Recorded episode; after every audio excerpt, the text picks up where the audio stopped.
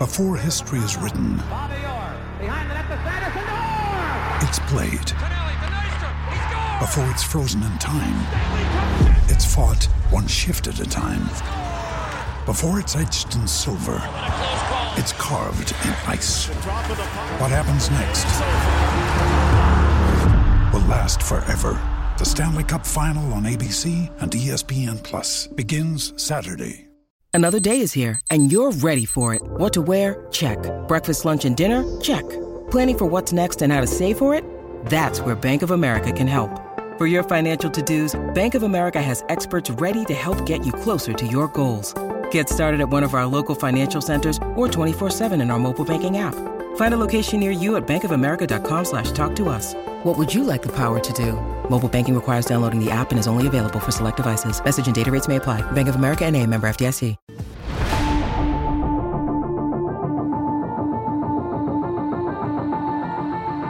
Welcome into the CHGO Blackhawks podcast presented by PointsBet.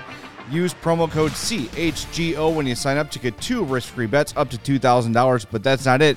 If you make a $50 or more first-time deposit, you'll receive a free CHGO membership. That unlocks all of our great web content, and you'll even get a free shirt of your choice from the CHGO locker. That's two bets up to two grand, a free CHGO membership, and a free t-shirt from the CHGO locker, all for making a $50 or more first-time deposit at PointsBet. I'm Jay Zawaski. Got Greg Boysen to my left, and to my other left, Blackhawks analyst Colby Cohen has joined us in studio. Colby, thanks for coming by, man. It's good to see you. It's good to be here. I've heard about, a lot about this place. It's been a lot of buzz about you guys, and uh, it's cool to come check out the digs. I was just complimenting you guys on the aesthetic before we got going, so not a terrible place to spend a couple hours. No, it is a cool place for sure. Fun thing about this view, I noticed like literally three weeks ago, the NHL Network all of a sudden now has a set where everybody's kind of just sitting in comfy Yeah. chairs with a brick behind. it. I was like, hmm, that looks familiar. Stealing our bit. Well, Yeah. they've been they've been experimenting for sure. And what's interesting is like sometimes the guys will be like one guy will be like super casual and dress like you know like Scotty Hartnell will come in like super casual, and then EJ will be like trying to be casual, but like he's too old school and he's still got like One the open shirt collar, blazer with like the gold buttons on it, and Yeah. you're like. You should probably do the suit thing. It's just the casual thing's probably never going to work for you. Yeah, the day I walk in here and people are in ties, I'm gonna be worried that I'm in the wrong office. Yeah, that's it. That's wouldn't do well I've been able to that avoid that throughout my career. Fortunately, I'm, I'm not a suit guy because I have no neck, and not having a neck is not a good feature with a suit. Speaking of broadcast experimenting, it's a good place for us to lead off with you. Um, it's been an interesting year in your seat and in Chris's seat and, and Kaylee's seat, with you guys sort of rotating all sorts of roles and everything. Um, I think Hawks fans are, are getting to know you and Chris and Kaylee a little bit more. What's the, what was it like this year, kind of with the rotating roles of sometimes you're between the bench, sometimes you're on radio, sometimes TV. What was it like for you to kind of navigate that as the season went on? Yeah, I mean, I think um, when you're learning a new team, you're learning a new organization, you know, obviously building chemistry with people is really helpful um, and really useful. And I think that was probably uh, one of the challenges this year was kind of never really doing the same thing three games in a row or something like that. But you know, for me, I think that I've kind of prided myself in being able to kind of fill in and do whatever I need to do. Um, and, you know, I've done a lot of studio work for the Flyers for a couple of years. I've done a lot of game between the bench work for ESPN for the last couple of years doing all the college stuff. So, um, you know, radio, this is actually the first year that I'm not doing playoff hockey on the radio. Uh, usually I do it for Westwood One. They don't actually have the rights anymore. It's a totally different group. I don't even know what it's called. Um, so this is the first year. Normally I'd be kind of bouncing around doing doing radio games in the playoffs, which is a lot of fun because I get to work with you know Kenny Albert and Sam Rosen and um, you know Dave, Go- just like all these kind of legendary play-by-play guys. I mean, Sam Rosen has obviously been been around forever. Yeah. So uh, I I like you know feel fortunate. I think that I get to do so many different things. Um, you know, and get to move around the broadcasts uh, as much as I have. But it definitely makes things a little bit challenging at times for sure, too, because, you know, you kind of get used to people's cadence, the way that they talk, and you get used to when they come in and out of things. And that kind of helps you improve the show and build on chemistry on the broadcast, which ultimately is what we're looking to do and give the fans at home a good listen and and you know something that they can um, you know cling on to while they're watching the games. You mentioned chemistry, and it, and it seemed that you and, and Chris Vosters, who we had here a couple weeks ago, you guys have formed real good chemistry real quick. When you guys are together in the booth, you could tell you guys play well off each other. How did how did that come about? Did you guys know each other beforehand, or was just you guys clicked right away? You know what? I think we definitely clicked right away. I think Chris is, um, you know, a really smart intellectual guy, and you know, just getting to know him on the road. I mean, it's really no different than when a coach talks about going on a road trip to bond and spend time with people, and so you know, we we did some road trips uh, early on. They weren't super long road trips, but we got out on the road together. And when you're on the road, you know, you're eating three meals a day together. You know, you're preparing together. Your pregame skates together. So it kind of gives you the opportunity to really get to know somebody, not just in the booth. And you know, I think what's what's great with Chris is, you know, he just doesn't take himself too seriously. And I think a lot of the the gentleman, you know, or or a lot of the people that work in those roles, you know, they're they're very serious. Um, and you know, I think Chris just has this light way about himself that sort of made it easy for him and I to kind of rag on each other and have a good time together and and really try not to be anything more than entertaining. I, think that's like a big key and something him and I are always talking about. Like we have to try to be entertaining. Yes, we have a job to do. We have to talk about the game. We have to make sure that we're pointing things out that people may have missed, may not have seen, but we also have to be entertaining. We also want to connect with people. We also want to be available to people. And so, you know, our chemistry and our relationship just really kind of built off the ice and I say off the ice like I'm still playing but you guys get yeah, you guys sure. get what I mean so and and really uh, he, him and I have become good friends. I mean, we've been spending a lot of time together since the playoffs started, uh, watching games, and and he's such a student of the game. I mean, he wants to learn and understand why things are and happen the way they do in the NHL. So he's been he's come over. We've watched four and five games, you know, in a night, and you're just talking about the games. Last night, even we were texting about, um, you know, what's going on in the LA uh, um, Edmonton, Edmonton yeah. series you know wh- why you know just different things and i'm always really impressed with how he is able to pick things up pretty quickly and then sort of apply that to his questions um, so you know just an easy guy to be friends with. You guys met him and you saw who he is. Right. I think that's the cool thing. What you get on the air with chris is who chris is off the air. There's no a lot of guys are different on the air than they are off the air or their personality changes. And that's just not who he is. You just he is what you get, and so it's really been easy to form that bond and relationship with him. Yeah, the, the chemistry and and also like you know you talk about being entertaining, and that's always a big challenge because there's a certain group of people that just want to hear the action call. There's another group of people. Sure. It's like, hey, it's six one one way or the other. I don't need every detail of the play. Like finding that fine line is great. And I always I always think back to when I think of great moments I remember in broadcasting, be it from a game or a sports radio show or whatever, very rarely is it about the game itself or the analysis itself. It's about those funny moments that happen between the people who are talking that maybe have nothing to do with the game itself. Like we heard so many times when Pat Foley retired, the Dale Tallon, the weenie comment he made, that has lived for 25 years. People will always laugh and joke about that. And that I think that is for those that don't work in broadcasting like we do, establishing chemistry is sometimes the hardest thing to do. And it seems like right away, not just the two of you, but just the games that we've covered, you have seen the chemistry with Kaylee and Chris and you and Joe Brand and the young people who are now the faces of the Blackhawks broadcast have really seemed to hit it off and and they get along well, which is that bodes great for the audience as this chemistry grows. Yeah, I mean, and you mentioned Joe Brand, another guy like salt of the earth type yeah. of guy. I mean, and I think the Blackhawks have put a major focus on finding good people and finding people who want to be part of a team because let's face it, uh, it's going to be uphill in a lot of ways right now. Yeah. I think we all know that. And so finding those key pillars of people who are going to ride and who are going to um, you know, remain optimistic and who are going to understand that like we're all a small part of something bigger. We aren't, you know, you don't turn on a game to watch the broadcaster. You turn on a game to watch the game. And the broadcaster's job is to entertain you and talk you through it. But you are a small part of a way bigger thing and a way bigger uh, event. And, you know, for people who don't think that who work in my field, well, they're wrong because mm. the game is the is the show. The players, the game, the on ice product. And so our job is to supplement as best as we can and finding people that are willing to see that, willing to do that, people who are willing to check their egos at the door and be part of something.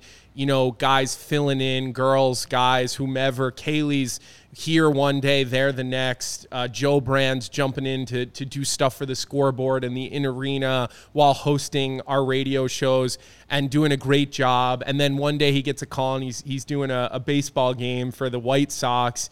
You know, so a lot of it is just about finding the right people who want to be part of a team and who are willing to, you know, really just um, understand sort of where they fall in the bigger picture. We got a interesting question here in our chat. You were talking about. Uh, oh no, there's chat. There's, there's notes. Oh, we're, it's, it's all live, man. oh, this we, should be fun. We didn't tell you this ahead of time because we didn't want to scare you off. No, but we, you talked about watching a lot of the playoffs with Chris. Of course, we're all tuning in no Blackhawks, so we got to figure out who to cheer for. So who are you rooting for here? I mean, I know you're you got Philly roots, but you got Boston connection. Yeah, are you allowed to root for the Bruins as so a Philly guy? He, here's the thing: people, people. I did grow up a Flyers fan, like any other kid. Where I'm from, I had a very close connection to the Flyers as a kid. Um, my mom was very close with the Snider family. They grew up on the same street. My mom and Craig Snider were high school and college sweethearts. My mom was drinking from the cup in the 70s in the locker room wow. when they won because her and Craig Snider, you know, were a night, you know, they were dating, they were together, they were engaged to be married. They didn't get married. She married my father instead that's a whole other story. I'm like, Mom, what were you thinking? But uh, my my road to the NHL would have been a lot easier. Yeah, right. So, but so I did grow up a Flyers fan, but you know what happens? You kind of grow apart as you start to get closer to being a professional. And when I got drafted, and you know that changed. Like part of that childhood fandom sort of dies within you when they skip you or they don't draft you or you go to another team and that's where you pledge your allegiance to. And so, um, you know, I'm watching the playoffs right now, and for me, it's a lot more individual rather than a team. Like I, I certainly root uh, to see certain individuals do well, guys that I'm tight with, guys that I've either watched you know, I, I think back to when Charlie McAvoy and Matt Grzelcyk came on their visits to BU when I was playing at BU, and we were the ones taking them out and about in Boston to show them a good time you know, and, and those are those were young kids at the time, and and they were NTDP kids coming in the same sort of pathway that I did. So I root for those guys to do well. And you know, I look at Colorado. There's a lot of great people there. I, I have a good bond with Joe Sakic from when I played there, and you know, I root for him, and I want to see his team do well. I played with Adam Foote, so when I look at Cal Foote on the ice, it's hard for me to not be a human being and root for his son to do well. And so uh, a lot of the, you know, my, I would say, whatever horse I would have in the race of the playoffs has to, you know, do more with, um, you know, personal. You know, I root for Claude Giroux. He's a good guy. I was with him in Philadelphia.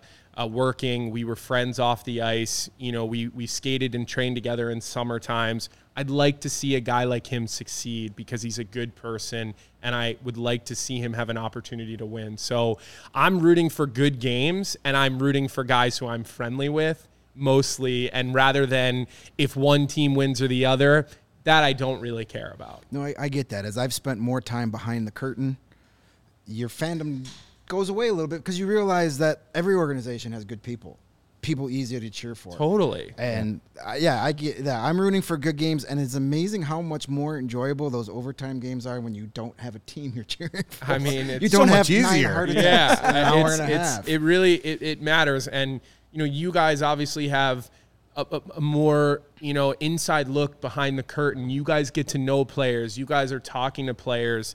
And so it gives you the opportunity to see the human side of it. I brought this up on our one of our last broadcasts of the year when i talked about how much that i personally root for dylan strome to do well because i've just seen what he's gone through this year as a person what he's battled through. Then he loses his dog at the end of the year Yeah, which was brutal. a very close personal thing for me as well. And you know, because I'm a huge dog person, huge golden retriever person. And so, like, I'm not afraid to say that on the air because this is a good human. I'm always going to root for a guy to do well who's a good person, whether it's in Chicago, whether it's in Edmonton, whatever. I'm going to root for guys who are good human beings because at the end of the day, these are the best hockey players in the world. They are. There's varying degrees of being the best. There's not a bad player in the NHL. People have gotten really comfortable calling it happened today in Sheldon Keefe's press conference. Why would you play the worst defenseman on your team? Sheldon Keefe said, "Who's the worst defenseman on my team?" Well, like that that's a bold question Yeah. to state about a player in the NHL and the NHL playoffs. And so, you know, you you root for the human side of these things and and you remember when you guys have the positions that you have, when I have the position that I have, these are humans. Yeah. Well, it leads us nicely into some of the hockey conversation. And Dylan Strome has been a guy who's specifically been on our mind as the offseason approaches here. He went through, you know, as you know, the year full of trade rumors and then the firing of Jeremy Colliton, the promotion of Derek King, and then his sort of ascent there. And as you listen to Kyle Davidson speak in the offseason, he hasn't really said yes or no if Dylan's going to be back or not, but when he describes what he's looking for, it doesn't necessarily sound like he's describing Dylan Strome. Um, I think we're on record as saying we would like him back. What do you think the future holds for Strome in Chicago? Yeah, I mean, look, that's that's a a, good question, and you know, Kyle, I, I haven't really had an opportunity to talk to Kyle um, about some of these things yet. Um, I'm sure at some point I'll run into him at the UC, and and Kyle's a pretty forthcoming guy, and Yeah. and he's been, you know, really great for us to work with as far as how honest he is with us. Um, and how much he trusts us and kind of brings us in um, and explains why we're doing what we're doing, which I think is very unique. That doesn't normally happen. But look, from a personal standpoint, I'd love to see Dylan Strome here. He's an awesome guy. I love dealing with him on the professional side. I like him on the personal side. Um, I root for people who over. I mean, you look what he overcame this year. So many guys would have put their tail between their legs and their season would have been over. And for him to, uh, you know, have the character to be a good guy and go through it and then come on on the other side, he's going to be in good shape no matter where he goes. I'd love to see him continue to be here. Contractually, they got things they got to work out. You know, obviously being a restricted free agent, you know, Kyle's got management, you know, assets to manage. Right. He's got contracts he needs to look at. So, you know, I'm sure there's a bigger picture strategy uh, that that Kyle has in mind when it comes to some of these RFAs and where they might fit. You know, maybe he lets some guys test the open market and then he brings them back. It, it, it's really going to depend. I'd love to see him back here, just like you guys. There's a reason he got nominated for Yeah. the award that he did. He's, I, I mean, I did a one-on-one podcast with him this year, and uh, for me, it was the best podcast that I, I, I was a part of for the Blackhawks this year he's just a smart guy who is willing to have a conversation and talk about other things and show you the more human side of it. So easy guy for me to root for and want to see have success. So, uh, do you think? I mean, I know you don't. Maybe you're not like bros with him or whatever, but do you get the impression he wants to be here? Absolutely. Yeah, because Absolutely. because again, like going through trade rumors and everything, and I wonder how much you credit Derek King uh, jumping in and sort of I wouldn't say taking him under his wing, but definitely showing some attention, and and I think being specific with Dylan about what he needed to change to stay in the lineup every night. Yeah, I mean, I think Derek did an unbelievable job the way he managed that situation. And, you know, look, there's, it's funny because Derek has this personality of this, like, you know, happy go lucky guy, and he is. Um, but the one thing that I just appreciate about him is, is he just, he will, he will take every bullet for his players, you know, every day. And I think there were times this year where he was probably harder on guys than we all were, were able to see you know, I get to be between the benches during games, so I get to see things real in real time and live. And you know, Derek holds people accountable like any other head coach does. he will also always protect his players. That is his style. He was a player. He remembers what it's like to be a player. Not every coach, not every GM, I, I, I don't think can say the same thing. So I give Derek a lot of credit. I think he treated Dylan like an adult. I think they had some hard conversations early on. And I think that he said, work with me and I will work with you. I'm not asking you to do things I haven't done. I have also been in these situations as a player. There's a relatability there. And I, I give I give them both an equal amount of credit for what they were able to pull out and salvage and uh, and then some. You know, you can't just say he salvaged his season. He had a really good season. Yeah. You know, all things considered, we Yep. didn't score a lot of points, a lot of goals this year. He figured in on a lot of them.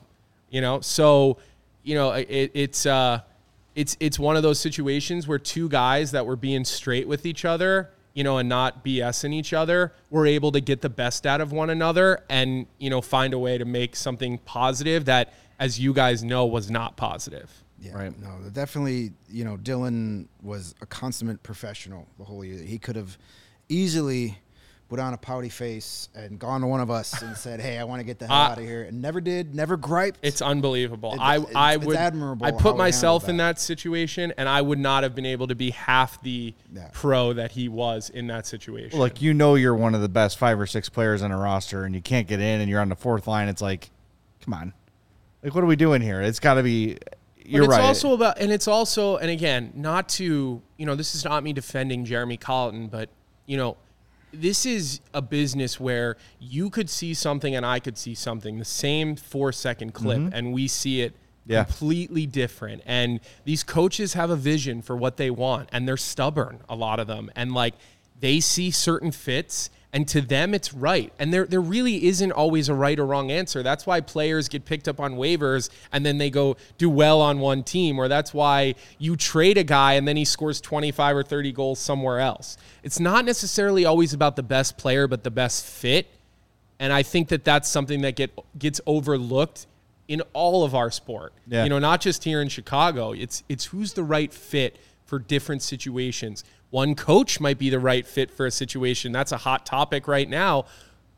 One coach wouldn't be the right fit, even though they may be the best coach, right? So it, it really is so situational dependent.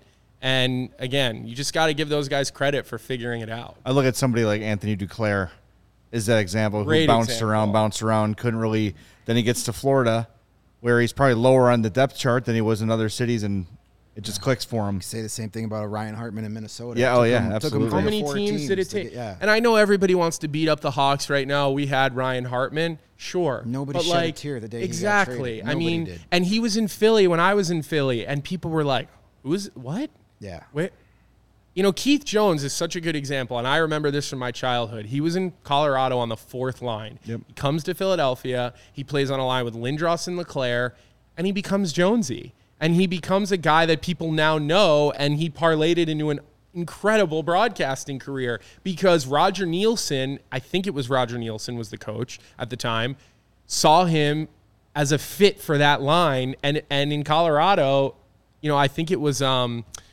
uh, who would have been the coach? It, it might have been Marc Crawford. It might have been there was a there was a French guy who was there. I can't remember his name for a while, but when they were really good in, in the late 90s or in the early you know 2000s or whatever, but they they had him on the fourth line and as a healthy scratch. So it's so situa- situationally dependent. So Hey, the best way to support CHGO is to download the PointsBet app and use code CHGO when you sign up. If you do that right now, you'll get two risk-free bets up to $2,000, but that's not it. Make a $50 or more first-time deposit and you'll receive a free CHGO membership which unlocks all of our web content and you'll even get a free shirt of your choice from the CHGO locker. That's 2 grand in free bets, a free CHGO membership and a free t-shirt from the CHGO locker all for making a $50 or more first time deposit at PointsBet. They're your home for live in play betting, and it just got even better. Introducing PointsBet's new feature, Live NBA Same Game Parlay. For the first time ever, you can build the perfect live NBA same game parlay only with PointsBet. Want more? You can also boost your live same game parlays. Watch live, parlay live, and boost live with PointsBet. And remember, online sign up is available now in Illinois. So start to finish from your phone, you can sign up with PointsBet. So what are you waiting for? Once the game starts, don't just bet. Live your bet life with PointsBet. Gambling problem? Call 1 800 522 4700. I want to get back to uh, a little bit of your part of things. I saw you bristle a little bit when we mentioned the chat. Um, we live in a day and age where you're expected to be on social media. We're expected to be on social media. It's kind of part of the gig. How do you deal with the real time feedback that you get in game after the game? People just people are very bold. There really is no feedback. That's the thing. Is there's there's very little feedback. Um, first of all, I don't see anything in game. Um, I, Good move. Early in the year, I would would would try to look in game to interact with people, and that was kind of my whole goal when I came here was to interact with everybody and really try to, you know, hey, if you have a question during the game, I'll answer it if I can. Mm-hmm. But you know, when I start getting death threats, Oh my um, God. it just becomes you know hey look i'm just not going to look i'm not going to check um, you know i haven't gone on twitter since the florida trip um, you know i just was like if you want to talk to me about something and you want to ask me a question like i'll always answer i'll never look at a question as a stupid question ever because people want to learn and understand and the reality is is most people have no idea what's going on behind the scenes of a broadcast, voices in your ear, people telling you things. I mean, at one point, someone was like, "It's really annoying that you copy Eddie Olczyk's promos." It's like, well, geez, You, mean, the, you that- mean the ad copy? Exactly. Yeah, right. It's like, well, that just shows the lack of understanding for Yeah. what we do because, like, somebody hands you a card, you read it, and you move on. Pause for the Taco Bell bell. Exactly. Like, those are things that the marketing department and the sales department Yes. come up with. We have nothing to do with that stuff. So, the first in the early part of the year, I, I wanted to make a point to make myself available. Um, I thought that that was really important being a new person in a market where people don't know who I am. Um, but the minute I started getting the death threats That's- from people, so I was just like, you know what? I mean, like, and and it, uh, look, I kind of laugh at most of it. You know, I really do. But my wife doesn't think it's funny, Right. You know, and so uh, my mom, my wife, I mean, like they they see these kinds of things. So I've just stopped going on, um, and I've stopped, you know, interacting with anybody. I, I I've turned you know messaging and stuff like that off because again, like it's all in good fun at times. Like even being critical or even being sarcastic, like it's funny.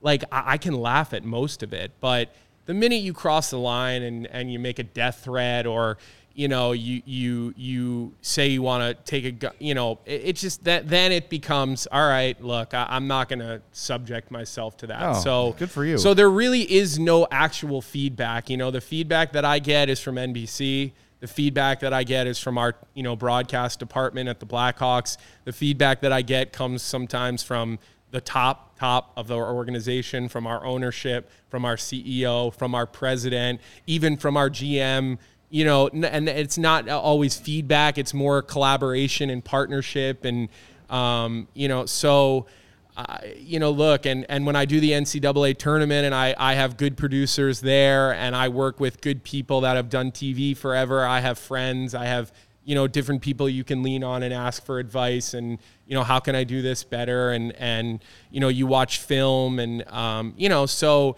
that's where i will get you know feedback and and this and that because the reality is is social media is not there's no feedback on social No, it's media it's toxic as hell, and like we sort of learned our first weeks, people just don't like change, regardless of regardless of what the change is. If it's for the better, whatever, it's just change, and people hate it. And I, I had people. You were a guest on the old Madhouse podcast, which is what this turned into, and people are like, "You're doing the show too often. I can't keep up with it." It's like, well. I'm, I'm sorry. you know, we're doing five shows a week instead of two. You'd think you'd be happy about that, but you're right. The feedback is almost mo- is, you know, not all negative, but you're But you're right. okay It's not feedback, Critical feedback is helpful. Like, hey, I'd appreciate more insight on the system Like, versus the- yeah. That stuff is really actually Yeah. because at the end of the day, you really do want to make the people at home. You you want them to enjoy it. So like that type of stuff is great, but it's just so far and few between that you kind of have to have like a one size fits all approach to these kinds of things. Um, and, and you know, it, it's just uh, you guys are seeing it based on you know what you guys are doing, and and again, it's it's part of you know, it's the new town hall. I mean, it's like we we want to bring people to the town hall and put them on trial on, on the in the town hall in the town square. I mean, Right. it's it's uh, it's it's an unfortunate part of being in this business. Um, there's a very fine line between constructive criticism and busting someone's chops, and then just being a flat out listen. jerk. Busting someone's chops is is sometimes needed, Well, yeah. welcomed. I mean, I- it's I- good for any of us. I, I think I got to this chair by busting. a lot of Yeah. people's So I'm all for it. yeah. It but, didn't hurt. But when you start get when you start getting personal and you start the Well, personal and- attacks, that's where it's. and just- here's the other thing too is like be informed and understand what you're even criticizing because the amount of people that are talking about not even realizing like I hope you don't get Pat Foley's job. I mean, that was the most consistent thing that I heard this year was you know, I'm praying you don't get Pat Foley's job, and I'm like, well, Well, I your, never your tried prayers it, are so- coming Yeah, true I'm because play-by-play I. I literally couldn't, if I wanted to, be a play-by-play person. And I'm like, well, geez, your lack of are, are you just yelling to yell? Pretty much, You know what I mean? And so That's why Al Gore I would say, you know, like if you really want to talk to me about something and approach me about something, there's a great way to do it, and it's just to like act like a normal person and hmm. like just just and you know act like Yeah, a exactly, normal Well, you, you said it earlier about the human element when it comes to players. When I talk about Dylan Strome, and there's a human element to to the people that cover the game too. That people just think it's just a Twitter account I could yell at. Well, there's a human being behind that, and I think that was uh, part of the reason we were excited to get both you and Chris in here because you guys have been thrown in a tough situation. You mentioned Pat and Edzo, two beloved, longtime guys here. And of course, you're going to get a lot of the knee jerk reactions. You're here to take their jobs. Well, that's not how this is going at all. not you're not these evil guys from Castle Grayskull looking to plot and take a, you know, That'd cool, overthrow the regime. So that's why we thought it was important to get you guys here so so the fans could see the human aspect of the people who cover the game as well as playing because that's important too. And and kind of building off of that is like you did get to spend a season with Pat Foley, with Eddie Olczyk. I mean, these guys are as good as it gets when it comes to the hockey covering the sport of hockey. So what what kind of things were you able to take just either just watching those guys or having conversation with those cuz I know those are two guys that love to take the next generation under their wing and kind of say, "Hey, let's go have a beer and talk a, talk shop." So how was it working with those guys? Well, um, the the thing that I think was was cool for me this year was the games that I got to physically do with Eddie. Um, you know, we've all watched Eddie do this for a long time. Uh, we've all watched Eddie become the best at this for a long time, and you know, for me, getting to do games with him was was was what I kind of was most looking forward to when I came here because it's a challenge, and it, it, in a way that it, a player gets challenged when they get put on Patrick Kane's line, you know, because you better bring it and you better have something interesting to say and you better find something so different and minute because he's going to find most things. so you better find a way to add and you better find a way to see things that he maybe missed, but which isn't much. You know, he's he's great at seeing everything happen in real time and let it run through his brain and and watching how he kind of gets in and out of those things. So, um, you know, look, I can say it was a little bit of a strange year in the fact that like Eddie and I weren't really on the road together. Pat and I weren't really on the road together. If you guys noticed, I really didn't work much with Pat this year.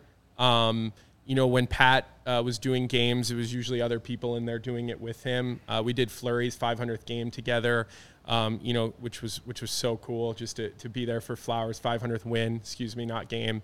Um, but other than that, we, we really didn't do games together. So, um, you know, we didn't really get to spend that kind of time on the road, you know, having beers and doing that kind of stuff. But you know, Eddie was was you know when I first got hired, we we had a couple of really good conversations. You know, I I known Eddie, you know, go back to when I was probably like 15 because he had a you know Eddie Eddie Jr. is the same age as me, um, and played at UMass. I played at BU. Like there was, you know, we were at the U.S. festival camps together when we were 14 and 15 years old, and you know Eddie was there watching his son. Even would coach sometimes the the team that they would take overseas. You know, the the select team of players that weren't the NTDP guys. They would sort of take the next group. Um, and so like Eddie was around, and so kind of got to know him there, and you know it, it was it was definitely like I said, like getting to work with him is really the best lesson for me because it's it's a challenge in a good way because it forces you to be really on top of things and it forces you to be like so mentally dialed in during a game because again he catches almost everything. Like he could be looking at his telestrator but somehow out of the other corner of his eye he saw a puck get deflected. You know he's he's he's got a great eye for this. Uh, he's obviously got the coach's brain so he's looking at it probably more as a coach than a, than as a player. I mean, look, I don't want to put words in his mouth, but but I feel like he very much has that coach's brain on him. When you hear him talk about the broadcast, when you hear him, for me, I'm thinking more of it from like the player brain. Um, just because like I've never coached or ever wanted to coach or ever you know been in those types of roles. So I think just the actually getting to work with them was probably the part that helps the development the most. Um, and I think it'll probably be a pretty regular thing next season to be working with Eddie. Um, you know, with him being in the booth and, and me being down between the glass. So, you know, I, I think that that will be another opportunity for me to continue to get better in that role. But the other thing, too, like with his TNT schedule this year, um, you know, they did all those late night West Coast mm-hmm. games in the beginning of the season. So again, like his travel schedule was kind of clunky because he would have to leave on a Tuesday morning. So we would kind of lose him for a Tuesday and a Wednesday and a Thursday. Um, so like we just didn't really get the opportunity to do the like you know, and then COVID, we weren't even allowed to leave the hotels and stuff like yeah. that. So uh, I kind of wish we would have had more opportunity this year to do that kind of stuff. But, you know, luckily, like, you know, uh, next year will probably be different. Hopefully, we're not dealing with COVID restrictions. Uh, yeah, seriously. So we'll get to spend more time together, you know, on the road and and you know, being able to have those moments where I get to pick his brain or ask him, hey, like, what do you think of this player from like your point of view? And because again, he he has the coach's brain, and I think that, um, you know, that's a different lens than I can look at things through. What's your favorite role? Is it the between the bench yeah. role? Is that your favorite? It's hands down where yeah. I like to be. I mean, I, I've always liked it. I felt kind of early on like this is my favorite spot. Like I'm happy and like the most energy and dialed in when I'm down in that role. You know, even if even if it was a two person booth, like if if Eddie's away and I got I would still probably next year request if I could be downstairs because it's just there's just something about the energy of being down there. And I think that it just gives you, it constantly reminds you and gives you an appreciation for just how hard it is on the ice. Because in the press box, in the 200 levels, things look slow. There's a lot of room out on the ice. If you guys have ever sat on the glass for a Hawks game or any NHL game, you know there's yeah. no room on the ice. Yeah. None whatsoever. So it just is a it's it's a it's my favorite thing. I mean, I, I like it hands down the most. It just goes to show that you you need a competitive edge in the broadcast booth as well as on the ice. And if you want to start your day with a competitive edge, Strava CBD coffee is a game changer and has helped thousands of people, including two right here, improve their overall wellness and quality of life. Strava delivers delicious, fresh roasted specialty coffee infused with organic, broad spectrum CBD. CBD from hemp doesn't make you feel high or hungry, but it does offer you plenty of benefits that can help you, like feeling alert and focused without the jitters live your day more balanced with less anxiety and fewer aches and pains. And who the hell doesn't want less of that? Plus, including CBD with your daily routine can even help you enjoy a more restful sleep so you wake up feeling your best. And the best part is not only you're getting all those benefits from CBD, but you're getting fresh, delicious, small batch coffee shipped directly straight to your door. And CHGO listeners can save up to 25% off their entire purchase when you use the code CHGO25 at checkout. That's 25% off your entire order at StravaCraftCoffee.com when you use the CHGO25 code at checkout. And if you already love Strava, and you should by now, you can subscribe and save by joining the Strava Craft Coffee Club. That's where they put you in control. You can order all the flavors you love and have them shipped to your home or office on your schedule. It doesn't get any easier than that. Had Strava on the way down today. Fantastic. It is. I feel like I'm having a good show. I give it all to the coffee. And hey, it's Monday on the CHGO Blackhawks podcast. That means we're with our buddy Kent Simpson of the Simpson Law Group. After over a decade of prosecuting homicide cases as an assistant Cook County State's attorney, he opened his own firm over 20 years ago, specializing in all forms of personal injury cases. If someone's negligence has you injured, out of work, whatever, if someone's been harmed in a nursing home, anything like that, a slip and fall case, Kent is your man. His firm's results speak for themselves with millions recovered for their clients, and the Simpson Law Group charges no fees unless they win for you. So call now for a free consultation 312 332 2107. Don't go off sides, go top shelf. Call now 312 332 2107 or visit simpsonlawgroup.com. That's S I N S O N. All right, Colby, as we approach the offseason here, well, the offseason's underway for the Blackhawks. Um, we're all really thinking about what's next. What's the next thing in this rebuild? What's the team going to look like for the next two, three, five years? And two guys at the top of that list are Jonathan Toews and Patrick Kane. And, you know, we saw both of them, probably more Toews than Kane, is, uh, show a little frustration with the process of losing night after night and going through a rebuild. Where do you see their futures with the organization? Um, do you see them back next year? And, and do you think you could see them, you know, if Kyle, and he has flat out said it's not my job to sell them on a rebuild, but if he can sort of convince them that, hey, we would like you to be part of this, do you see those two settling into a kind of mentoring role? Yeah, I do. I mean, I really do. And I think that that's a really good point. I'm kind of glad you said that, is because you're right. It's not Kyle's job to convince them to stay around. I think what Kyle has to do and do really well is, is communicate with them and explain to them clearly what expectations are. Because you've got two guys that are you know, living legends in, in this city and in the sport. Yeah. I mean, these are two Hall of Fame players. They're obviously at different stages of their career. They bring different things within the dressing room. And I do think that, you know, there is a place for winners and guys who have, you know, played hundreds of playoff games and worn letters on their sweaters and they've played with guys from multiple generations. I think that's a really important thing because I think you need players who touched you know that that last generation of players, the guys who you know Patrick Sharps and uh, Seabrook and um, Adam Foote and Joe Sakic, like the guys who maybe when Kane and even me, or you know, we're all the 2007 draft, and I think Toews would have been the 2006 draft, mm I, I, believe, right? So when those guys first came into the league, they were at the end of Foote, Sakic. Um, you know, I'm thinking of maybe who would have been in Philadelphia. You know, uh, guys, you you know the players, yeah. right? And so it's important to have players on your team during a rebuild who have touched multiple generations because I think you can take from the older generation a little bit, you can take from the younger generation a little bit, and you can kind of find what do we need to do now to make this work? How do we, you know, how do we build the right foundation to sustain success here in Chicago? So Patrick Kane had what 95 points this year. Yeah. So you score 90 plus points, there's a spot for you on any team. Um, I think that uh, for him, it's it's it's what do you want? You know, I think he and Johnny both have probably earned the right to be partners in w- what their futures are.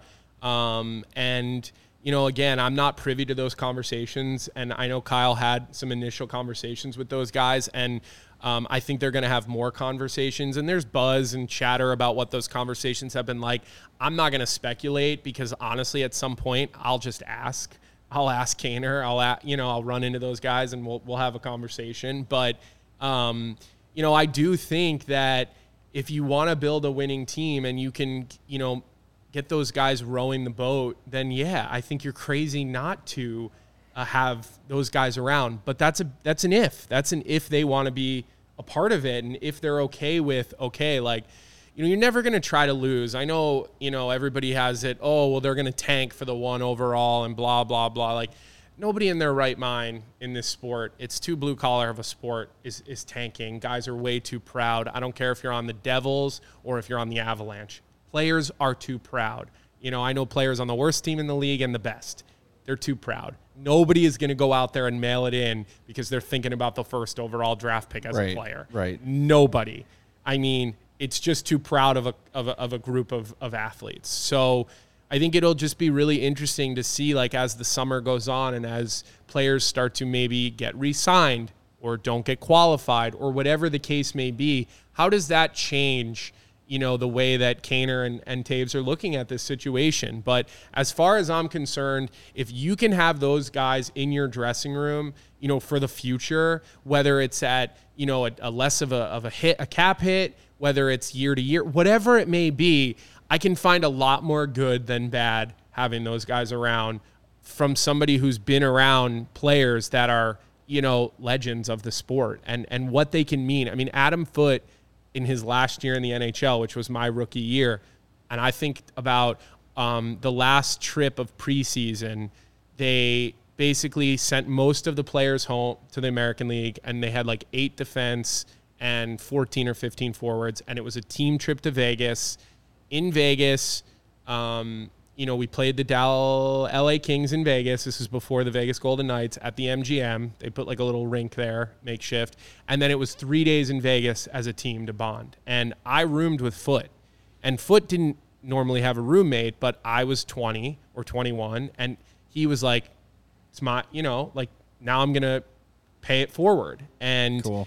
you know, that stuff goes a long way. Like I will forever carry a flag that says Adam Foote is a, is an unreal guy. Forget him on the ice, but he's just a great guy. The way he treats people, the way he treated me, the way he treated the other young players on our team. So, you know, that's there are things that I saw him do, say, treat people, treat other people, treat staff. I, I still carry with me today. So I think that if you can get those guys to buy into what's going on, I, I very much see a place where they are impactful people to have around the organization. And they still have another year on their contracts. Right. So we're talking about incredibly hypothetical things right now. You know, and and I know a lot can change quick. You guys have been in this game, you've seen it. But for now, they're Blackhawks. Yep. Yeah, the the Kane Toews is just one of dozens and dozens of things on Kyle Davidson's plate this summer as he looks to take the first steps of the rebuild. And you know, I've noticed since he's been here, he definitely is confident, but he's also willing to learn. He knows he's not going to be able to do it himself. He's surrounding himself, building a very smart team. Uh, he's also not afraid to make unpopular decisions. Uh, you know, people didn't love the Brandon Hagel trade because he's such a beloved player, but he said, "Man, I'm not going to get a return like this ever again. Ever. I am pulling the trigger, and I love the move. I hate losing a player like Brandon Hagel, but when you see you, you struck when the iron was hot, you got him when the value was never going to be higher. Never. Thought it was a great move. So we're learning about his style. I think we'll learn more after the draft, but we're kind of figuring out the kind of player he likes what what's the biggest takeaway you've made of Kyle Davidson what we can maybe expect going Yeah. forward? So he's incredibly collaborative, which is really rare and unique. And it's probably more the way of the future in, in sports. Um, you can see how collaborative he is. He goes out and he hands two guys associate GM titles that generally, like, I don't, do teams usually carry associate GMs? No, they don't you know, and he, in my opinion, did that because he wanted to signify that this is my brain trust. And, you know, you look at Norm Maciver, who has had so much experience in so many different places coaching, scouting, managing, playing, old school, new school. I mean, this guy has touched so many different walks of the sport. And then he goes out and hires Jeff Greenberg, who, again, everybody was kind of like, huh? And then you start talking to people and you start learning about what he's going to do. And you're like, okay, so what Kyle did was he went out and found a guy who was a brilliant sports minded person and said, this guy can make our organization better. I have a plan. Now, how that manifests itself, does that change? Does he lean in more here where we didn't think he was going to lean in, less here? So, like, I like his collaboration. And from kind of talking to people within the organization and talking directly to Kyle, I think that, like, that's something that he's going to continue to do. He's not going to sit there and say, I don't care if my whole scouting department thinks it's this. I want that because I've seen him one or two times. Kyle's going to hire good people and then let them do their jobs. And I think that that's kind of a new, th- you know, I don't want to say it's a new theme in the organization because I was not here under the old, you know, regime or, or group. But, you know, that's that's a big Danny and Jamie thing in my opinion. They want to hire good people and then let them do their jobs and be collaborative. And like I've had so many conversations with Danny and Jamie throughout this season where they were asking me questions because they were things that were either broadcast related or hockey related. They weren't screaming and yelling, why this, why that. It was, let me understand this. Can you explain this to me? And I think Kyle has a lot of that in him. I really do. I think he's, you know, knows what he doesn't know. And I just think that that's so rare for a coach or a GM. And I think Derek King was like that. Derek knew what his strengths were. He knew what his weaknesses were. He was honest and open about that. Like most of the time, these high level guys in hockey know everything. Just ask them, they'll tell you. Yeah, right. You know what I mean? So Yeah. I think bringing in this group of individuals that are collaborating together and they're really like working at this stuff together, not, oh, hey, Norm, I just traded away Brandon Hagel for two first round picks. I would be willing to bet those two had a lot of conversations or who you know whoever you know head of player personnel our scouts who watch Tampa Bay our pro scouts. Who do we like there? Do we like these players like these are conversations that I have a lot of faith and trust that Kyle is having and I just don't think that that happens in every organization. I think a lot of times you get people at the top that you know are running a little more of a dictatorship and a little less of a democracy or, or a republic, whatever you, you know, however you want to refer to it. And so that's what I've noticed most to answer your question, Greg, is like he's not afraid to, you know, to take advice and have conversations. And I, and I just think that that's probably going to serve him in the long run um, and help him build out a really great team. I mean, the best sports organizations in the world are not just run by one person, they are run by a team of people on the business and the hockey or sports side that know how to work together and really kind of kick ass in all their different departments. And like any sports team, the three of us are on a line and we all have a different strength, we're probably going to have a good, uh, uh, we'll have a good line, right? Because we all can do something a little bit different, you know. But if you're trying to do my job and I'm trying to do your job, we're just running into each other out on the ice and we're just going to end up duplicating, wasting time, wasting energy, and probably at the end of the day, not getting it done. Well, I've been really impressed with Kyle Davidson's uh, seeming long view on this rebuild. Like he's not just thinking a month ahead or a year ahead. He's really looking five years down the road. But some big news in hockey today that could affect that. Uh, Barry Trotz fired by the Islanders, one of the most respected coaches in the league. Speaking of dictatorships, and we've ju- of course all day we've been taking uh, calls from not you know tweets and stuff from people saying the Hawks should hire Barry Trotz. What are your thoughts on him? What do you know from dealing with other players? Uh, what what is how- what is his reputation as a coach that we don't see in the standings? We don't see you know on the ice. What what's going on behind the scenes with him as far as you know? Yeah, so um, I've dealt with him from a media standpoint because I've done Islanders playoff games on the radio the last you know couple of years. So I've done some interviews with him and talked to him a little bit. He's okay to deal with in that regard. Certainly not Derek King. Um, you know, are. Few people are. exactly. I think Derek is so special in that regard and so generous with his time, and he just treats you know he Derek treats us the way he wants us to treat him, and that's just rare. Um, look, I, obviously Barry Trotz is a great coach. He's a tactician.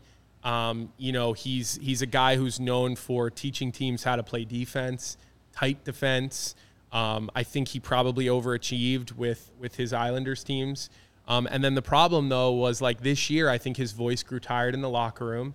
And the, with guys like Barry, if you don't win quickly, you lose the room. And um, I actually right away texted, you know, and I'm not going to give his name, but I'll describe the player, and you guys can can do it all you want. One of their very very talented young defensemen, and he said, because I said to him like, "What happened?" And he said, you know, he his voice lost the room this year. He really did. And when you're not winning, and you have a coach that has that type of personality.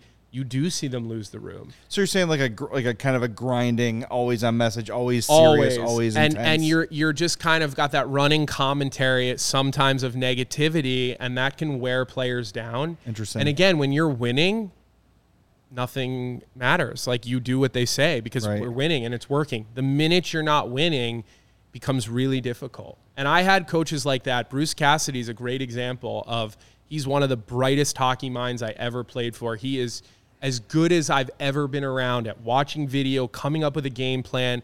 But man, the way he kind of had that running commentary about players when you're on the ice and you come back to the bench and your D partner's like, you should have heard him while you were out there. Like, you know, you better win. And if you don't win, and he's won in Boston and he's survived, but um, you have to win when you're that type of coach because if you don't, you know, you do lose, you know, your voice wears players down.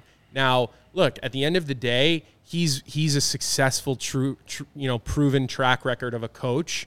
Um, do I know it or think he's the right fit for here? I don't know him well enough, so I'm not going to sit here and pretend like I have the answer to if he should be the guy. Um, he's obviously an interesting candidate. He's he's won a cup. Uh, he he got for a short period of time Ovechkin to buy in, not for a long period of time, but a short period.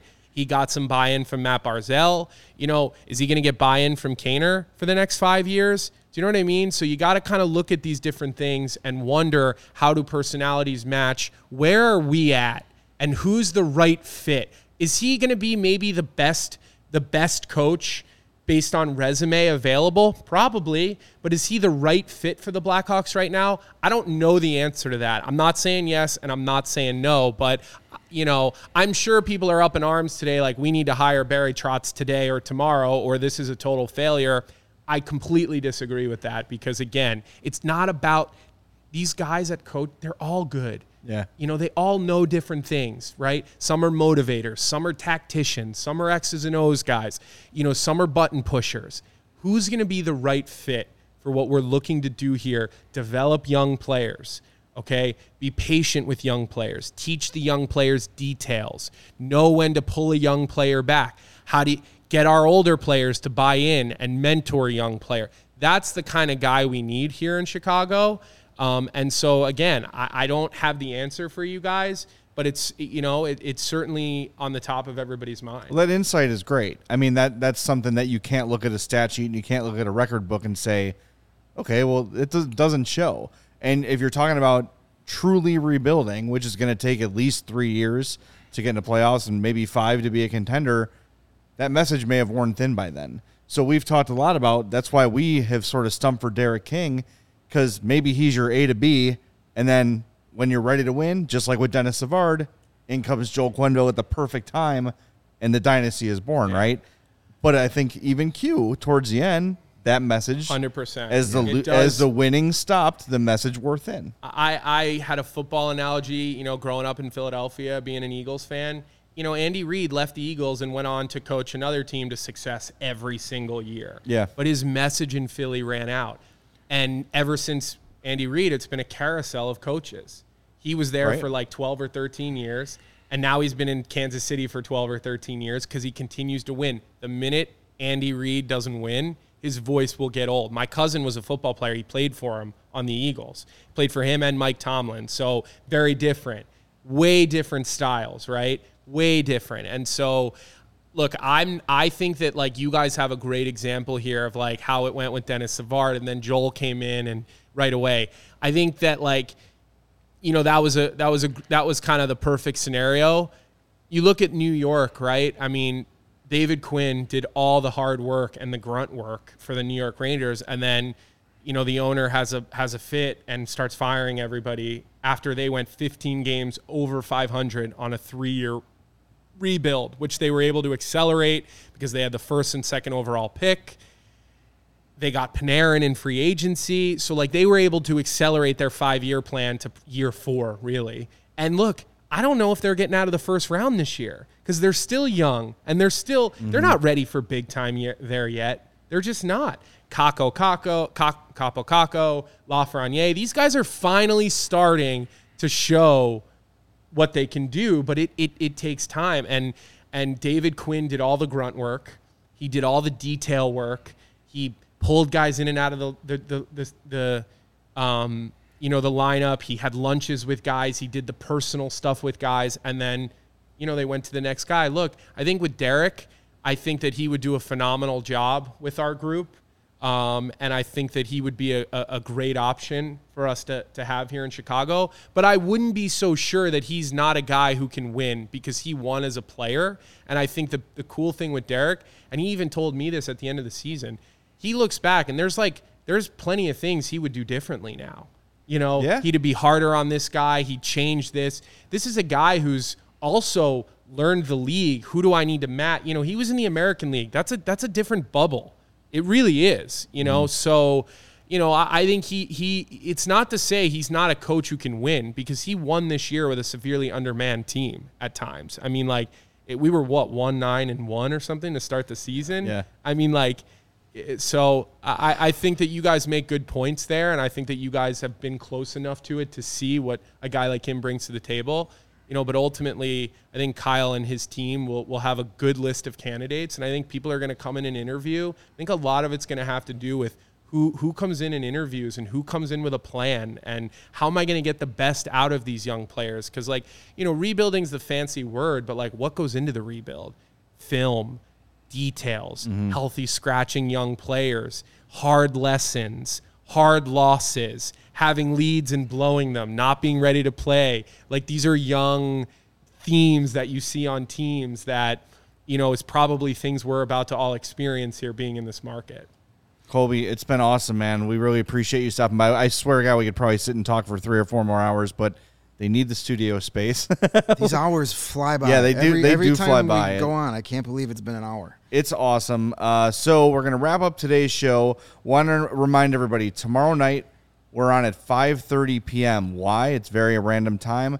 The NHL draft lottery is tomorrow. It will happen midway through our show. So if the Hawks cool. get the first or second pick, we'll react in real time. They probably won't, but we'll Otherwise, we'll in tell you where the Columbus Blue Jackets will be yeah, drafted. exactly right. We're also going to talk to James Nichols, who covers the Islanders for the fourth period in the Eye on Isles uh, podcast and blog, just to get a little scouting report on Barry Trotz as well, because we know you're all thinking about that. And look for later today, we're going to publish a piece on allchgo.com, our three opinions on uh, Barry Trotz. So be looking for that as well. Want to remind everybody, we are, as always, presented by PointsBet. Use promo code CHGO when you sign up to get two risk free bets up to $2,000 from my partner Greg Boysen and for Colby Cohen. I'm Jay Zawaski. Thanks to our producer Kevin for running the board today. We appreciate it. We'll talk to you tomorrow on the CHGO Blackhawks podcast.